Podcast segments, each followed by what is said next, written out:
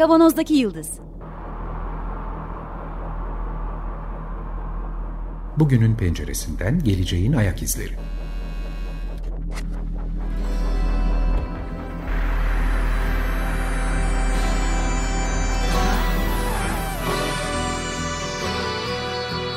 Hazırlayan ve sunanlar İsmail Başöz, Haluk Levent, Mustafa Yılmazer ve Fethiye Erman. Zorlu Holding Sürdürülebilirlik Platformu Akıllı Hayat iki bin otuz, herkes için daha yaşanabilir bir dünya diler. Merhabalar, Açık Radyo'dayız. doksan dört nokta dokuz Kavanozdaki Yıldız programında yine sizlerle beraberiz. Geleceğin ayak izlerini sürmeye devam ediyoruz. Haluk burada, Mustafa burada, ben İsmail buradayız ve üç haftadır devam ettiğimiz, bu hafta dördüncü hafta sohbetimize Chris Stevenson'la yine devam edeceğiz. Doymak bilmeyen bir sohbet halindeyiz. Biz doyamadık. Hoş geldin. Çok teşekkür ediyoruz. Chris. Hoş bulduk. Hoş bulduk. Ben yine kısa bir tanıtma yapayım. Geçtiğimiz haftalarda da bahsetmiştik. Yine herkesi tanıyor, çok fazla insan tanıyor ama kısaca bir tanıtalım. bin dokuz yüz altmışlardan bu yana bilgisayar ve matematik alanında çalışıyor. Daha eğitimine başlamadan I B M'de liseden mezun olduğunda görev alıp hatta I B M'in sattığı binlerce sistemde kullanılan uygulamaya özgün bir işletim sistemi geliştirdiği notunu gördüm ben şu anda. Doğru mu Chris? Doğru, doğru. Sonra matematik okuyor. John Conway ile geçtiğimiz haftada söylemiştik, yakınlarda vefat etti. Chris'in de hocası. Daha sonra Edinburgh'da yapay zeka okuyor.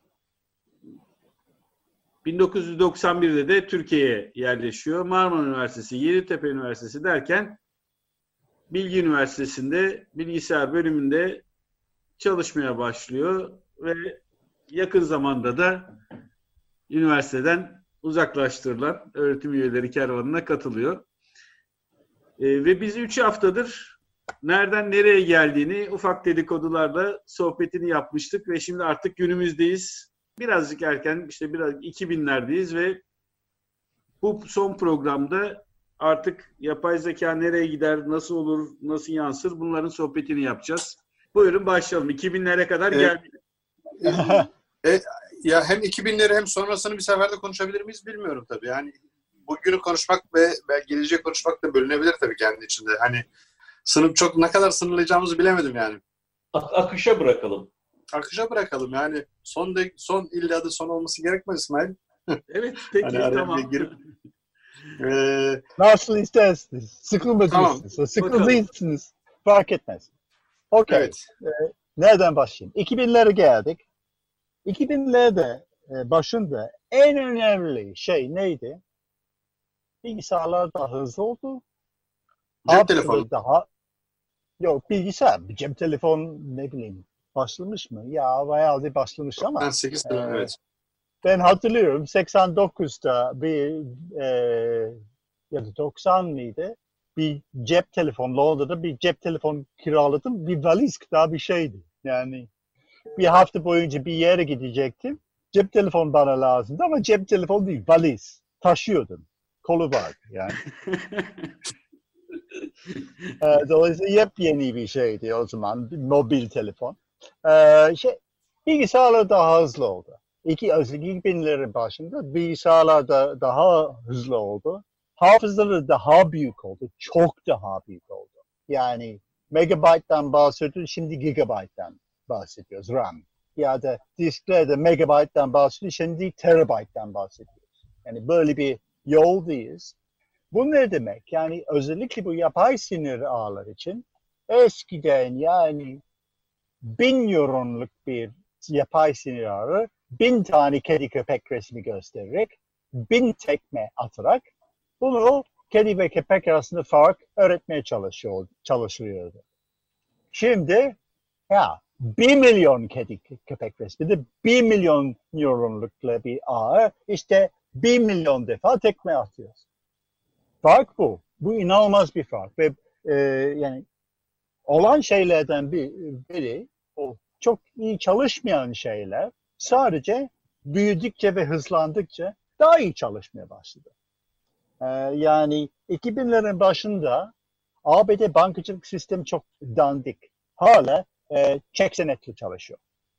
Hala yani yazılı, üstünde yazı yazılan çeklerle çalışıyor bankacılık sistemi. Yani maaşın böyle ödeniyor.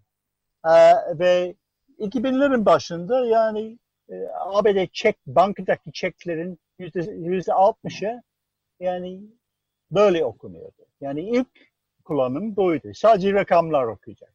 Ee, bir yazı daha iyi okuyordu. Ve iki binlerde yani bunun özetini yapmak istiyorsak iki binlerde olan şey bir daha iyi sonuçlar çıkmaya başladı. Bazen özel olanlardı. Yani bu önce çekler, ondan sonra genel olarak el yazı, ondan sonra ses tanımı.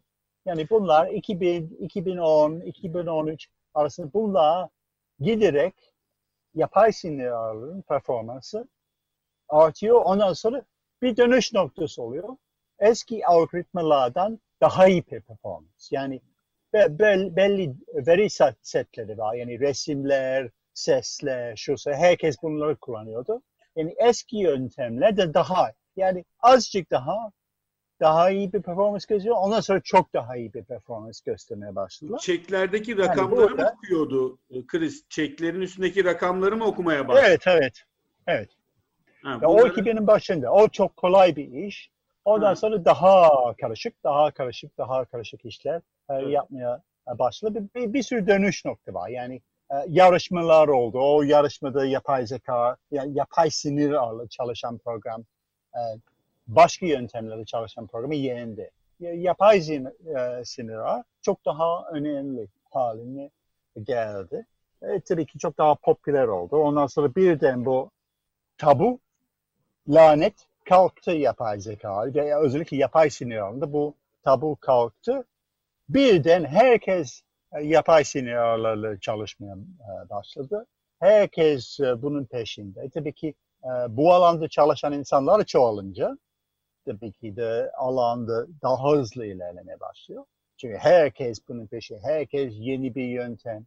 Ve bu yöntemler çoğunlukla onun yoğunlaştığı yer bu yapay sinir ağları nasıl öğretilecek?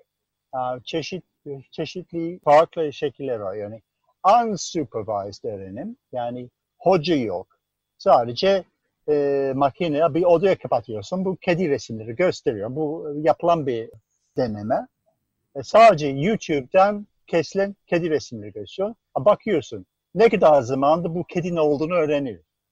Ve hiçbir şey, hiçbir uç güç vermiyorsun. Supervisor'ları ne demek? Kedi köpek resimleri gösteriyorsun. Yanlış cevap veriyor. Onu tekme atıyorsun. A, ama nasıl tekme atacaksın? Sen bileceksin. Yani o doğru bilen var. Anlatan var. Yani bu kedi değil. Köpek. Bu köpek değil, bu kedidir. Nasıl diye cezalandırılıyor? Yani orada bir yanlış bildiği, yanlış söylediği zaman cezalandırılıyor olması lazım değil mi? Evet, hızlık yapıyorsun. Rastlantısal, ya içindeki değerler hangi nöronlar, hangi nöron, nöronlar arasındaki bağlantıların ağırlıklarını değiştiriyorsun. Bir cızıltı veriyorsun ve yani o ağırlık değiştireceğiz. Ve aslında yani daha sofistike şey yapılıyor. Yani bir hesap yapıyorsun. Ha, sonuçta düzeltmek için hangi ağırlıkla değiştireceğim diye hesap yapıyorsun. Yani burada aslında bir hile var. Çünkü tabii ki beyninde, o, beyinde olmayan bir şeyleri yapıyorsun. Böyle bir bir şey. Dolayısıyla çeşitler var. İşte ama hep yoğunlaştığı şey öğrenim nasıl yapılır. Ve burada numaralar var ama en sonunda bu öğrenim çok da bizim insan beyninin öğrenimine çok da benzemiyor. Yani bir şekilde yani çünkü böyle bir beyne müdahale etmiyoruz bir şey. Yani bir çocuğu bir kedi nedir, köpek nedir öğretmek için. Tok, yani, tokat atamıyoruz yani. Tekme atmıyoruz. Tokat mı yapıyoruz? Yani, gerek yok.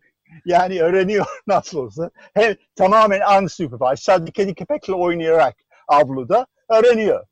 Ee, yani hiç çabamız yok ama yani bu yapay sinirleri öğretmek için çok özel bir çaba göstermek lazım. Benim çok ama kulağım burada...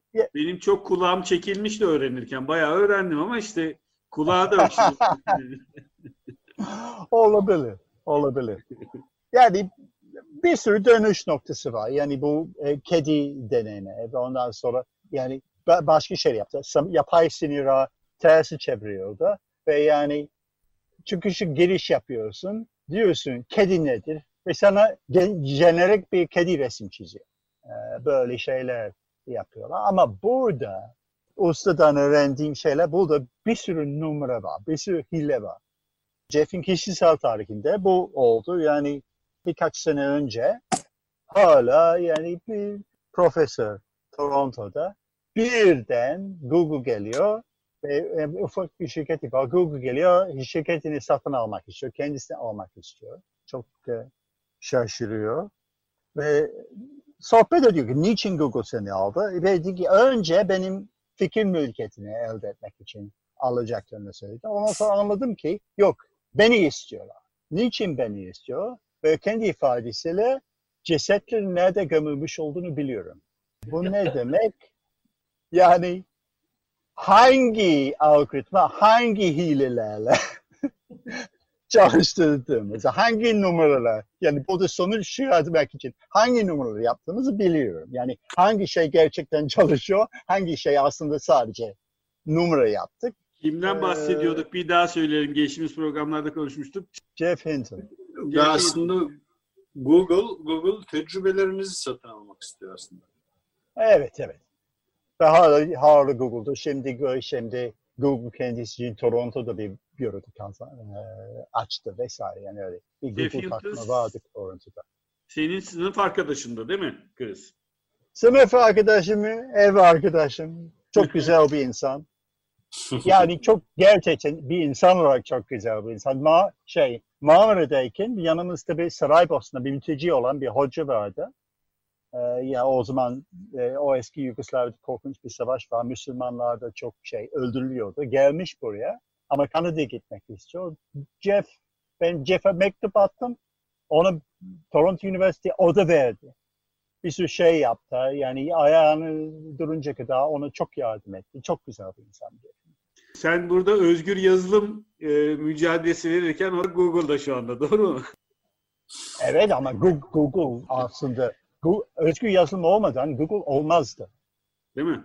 Google özgür yazılımla Linux'la kuruldu. Yani başka bir şey, şekilde o şirket olamazdı, kurulamazdı. Yani iki yüksek lisans öğrencisi eski bilgisayarları toplayarak Google'u kurdu. Yani atılan bilgisayarla kurarak, onların üzerinde Linux kurarak. Öyle oldu. Ve tabii ki hala silme, milyonlarca Linux için. Ben e, şimdi şey merak ediyorum. Bu önce geçtiğimiz kısımla ilgili bir kilit bir soru sormak istiyorum. Hani bilgisayarlar çok güçlendiği için mi yapay zeka yeniden üzerinde kafa yorulan bir konu haline geldi? Bunun popüler olmasını tetikleyen bir şey var mı? E, teknolojik bir süreç veya toplumsal bir durum var mı? Ya da akıllı telefonların ortaya çıkması var mı? Oradaki ya da internetin bilmiyorum. Yani şey var mı? Bir tetikleyen bir unsur var mıydı? Yapay zekayı yeniden bir araştırma konusu haline getiren. Bence anladığım gibi en önemli unsur bilgisayarın hızlanması. Dolayısıyla çalışmayan bir şey çalışmaya başladı. Sonuç vermeyen bir, bir teknoloji sonuç vermeye başladı. Ve, tam evrimsel bir şekilde böyle gitti gibi görünüyor. Evet. Yani o zaman otomasyon yani çekleri okuyorsun. Ya yoksa daha önce ne oluyordu? Çek geliyordu.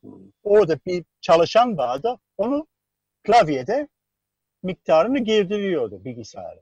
Şimdi bir makineden çıkıyor, geçiyor ve o, o iş artık yapılmıyor. Makine bunu yapıyor. Nasıl yapıyor? Yapay zekalı bunu yapıyor. Yani hani şöyle bir şey aslında aklımdan soru sormak istiyorum. Yani cep telefonu gibi e, cihazların yaygınlaşması yapay zekaya bir pazar açmış olabilir mi? Yeni uygulama alanları. Yani bu, burada örneğin ses tanıma, yüz tanıma e, e, teknolojiler burada bir piyasa, piyasa açıldı ama yani o olmasaydı yine de cep telefonları başka bir şey ya. Foto, ya cep telefonu nasıl fotoğraf makinesi oldu? O yeni bir teknoloji değil. Ama aslında ne oldu? Cep telefonu aracılığıyla çok yatırım yapıldı ve yani inanılmaz minik mercilerle ve minik e, sensörlerle çok yüksek kalite kameralar ortaya çıkmaya başladı. Yani görüyorsun yani. e, yani yüksek e, bir, bir iPhone ve iyi, çok iyi bir fotoğraf makinesi oluyor artık. Tamam. Pardon İsmail, ben araya girdim. Bir biraz geriye dönük bir şey sormak için. Yok. Şimdi ne olacaktı çektin sen? Şimdi evet, ne Chris. olacak? Şimdi ne olacak? Şimdi ne olacak? Yani şimdi ne oluyor aslında daha önce sormak lazım. Evet. Yani burada bir bir miktar bunu anlamak lazım. Ne yapabilir, ne yapamıyor. Ee, ve ne yapılması gerek, ne yapması gerekiyor bunu sormak lazım. Bir toplum olarak bunu sormak lazım. Ne yapıyor? Aslında yaptığı bir sürü şey çok çok önemli değil. Yani Google Translate çeviri yapıyor. Yani çok iyi değil ama çok çok çok kötü değil. Biraz ama iyileşiyor. Yani, Gü- gün iyileşiyor. iyileşiyor. Evet. Gün geçtikçe iyileşiyor ve bu yapay sinir ağlarıyla yapılan bir iş. Ee, yani bunu bu öbür yöntemlerden vazgeçti, yapay sinir ağları geçiyor ve yapay sinir ağları öğreniyorlar. Ya da e, yani ses tanıma, yüz tanıma, bu tür şeyler için çok kullanılıyor ve bu Facebook'ta senin arkadaşını tanımak gibi bir zararsız bir şey yapıyor. Ya da yani e, sokaktaki e, polisin kamerasıyla yani devletin baskı yapabilmek için de kullanılabiliyor. Yani bir sürü e, iyi kullanım, kötü kullanım var. Yani bu da e, toplum açısından tehlikeli kullanım, kullanımlar, özgürlüklerimiz açısından tehlikeli kullanımları var.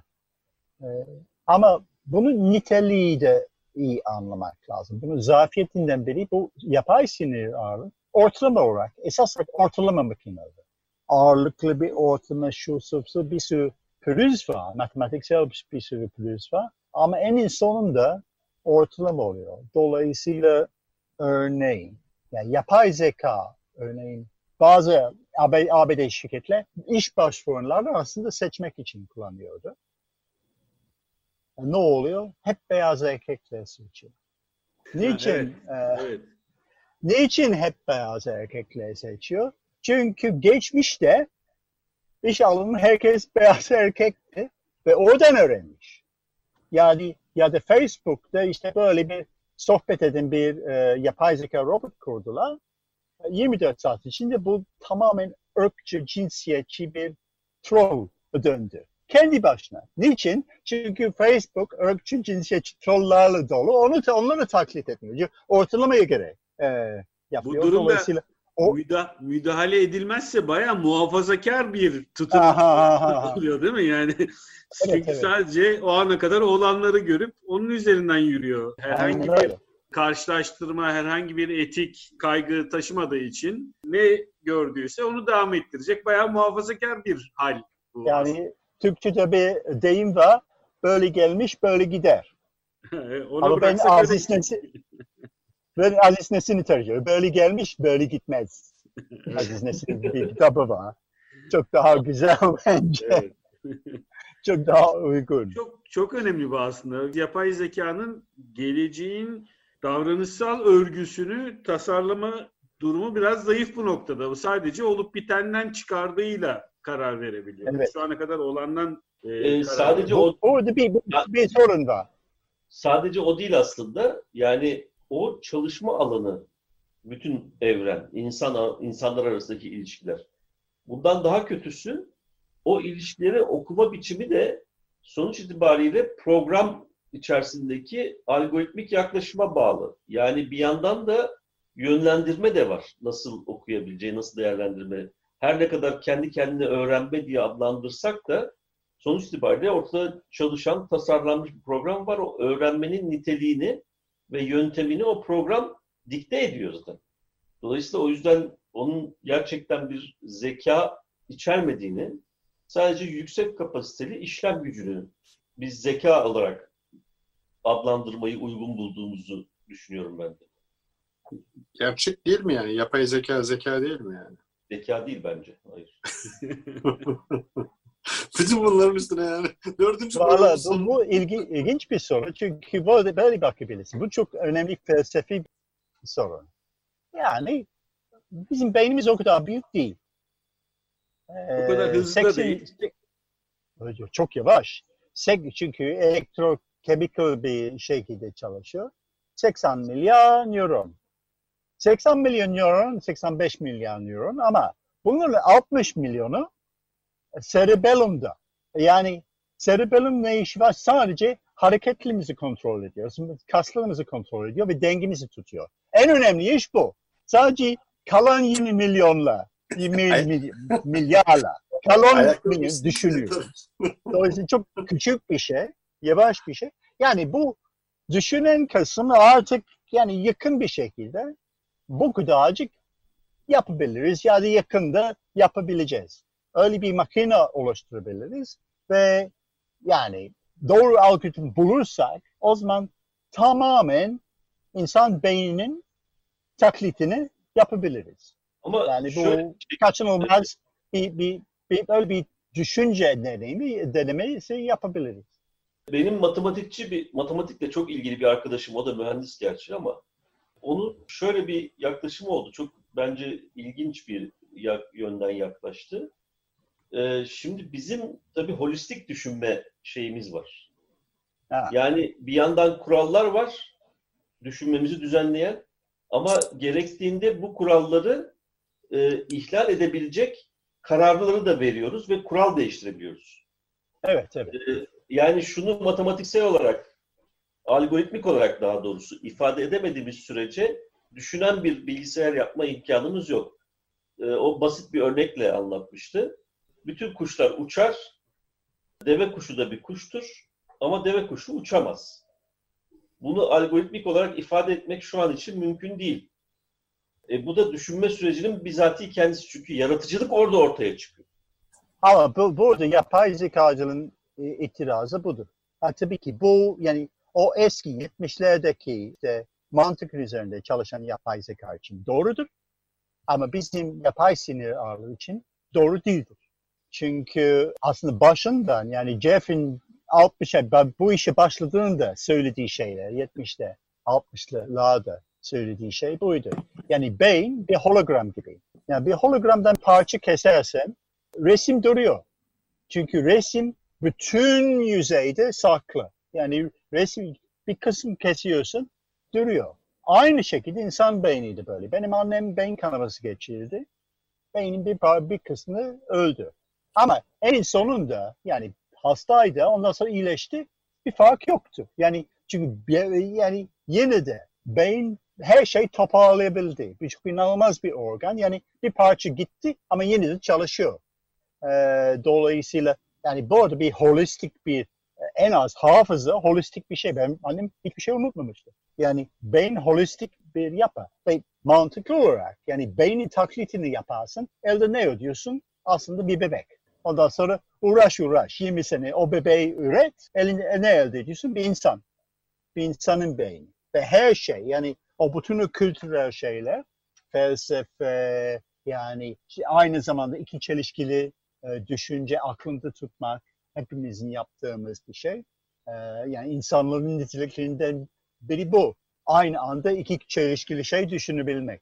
Bütün bunlar yapılabilir. Tabii ki bu makineler henüz yeterli büyük değiller ama böyle bir şey. Yani ama ikna olmadım Chris. Bunu ileride program dışında konuşuruz. Okay. Bizden gizli mi konuşacaksınız yani? Ben yok, senin senin sinirlerini zıplatmamak için Star Trek'ten ilgili bölümün ismini verip şey yapmak istemedim de o yüzden. Yok yok, estağfurullah, benim sinirimle ilgisi yok. Ben ben seviyorum zaten Star Trek'i. Şey, biliyorsun ben de e, fanıyım yani. Yoksa Voyager'da, Star Trek Voyager'da bu konuyla ilgili bir bölüm var. Hologram doktorun karar vermek zorunda. Yani iki tane ölümcül hasta geliyor ancak birini kurtarabilecek müdahale ha. zamanı var. Hangisini kurtaracak? Bu kararı veremiyor. Norm çünkü tek başına bilgisayar ve algoritmik süreçle ilgili bir şey değil. Kültürel, tarihsel, bütün diğer insanlarla ortaya çıkan e, sosyal yapının bir parçası. E, aslında Haluk senin bahsettiğin konu yani yapay zeka doktorun bir tane insanın hangisinin hayatta kalacağıyla ilgili karar verme şeyini, dilemmasını yaşaması bizim bu son korona günlerinde İtalya'da da rivayet olunur. Yaşlı hasta, genç hasta hangisine takacağız? Yani yoğun bakım olaraklarını hangisine vereceğiz gibi bir şeyler. Bilmiyorum İsmail, sen böyle şeyleri... Evet, evet, aynen onlar olmuş. Çok medyada okuduk. Belki birkaç ha. defa bile olmuşsa bile tabii bu trajik bir şekilde yansıdı. Çok ciddi, çok ciddi, çok sorunlu konular. Ve yani, mecburen bir karar verdiler tabii oradaki doktor arkadaşlar. İyi ki bu kararı yapay zekaya bırakmıyoruz henüz. Şu anda yap, veremezdi herhalde. Do- yani doğrusu olmayan bir şey. Bunların doğrusu yok yani. Yok, yok. Peki. Yine programımızın sonuna geldik. Chris, çok teşekkür ediyoruz tekrar.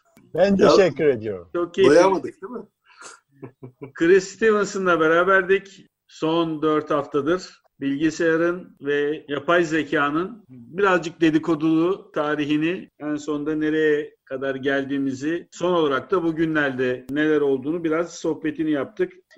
Çok teşekkür ediyoruz yayında emeği geçen bütün arkadaşlara. Bu kayıtları sizin için hazırlayıp radyodan size ulaştıran bütün arkadaşların ellerine sağlık. Destekçilerimize teşekkür ediyoruz. Açık Radyo'ya destek yapmaya devam etmeye çağırıyoruz. Mail adresimiz kavanozdayıldız at gmail nokta com. Bize ulaştırmak istediğiniz herhangi bir konu olursa bu mail adresinden ulaşabilirsiniz. Çok teşekkür ediyoruz. Önümüzdeki hafta tekrar görüşmek üzere. Hoşça kalın. Hoşça kalın. Hoşça kalın.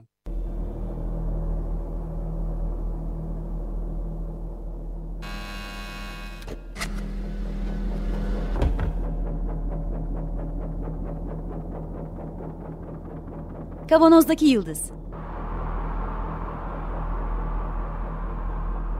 Bugünün penceresinden geleceğin ayak izleri.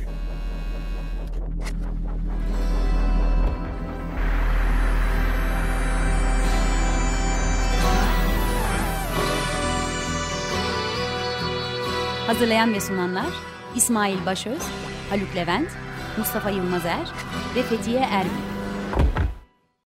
Açık Radyo program destekçisi olun. Bir veya daha fazla programa destek olmak için iki yüz on iki alan koduyla üç yüz kırk üç kırk bir kırk bir.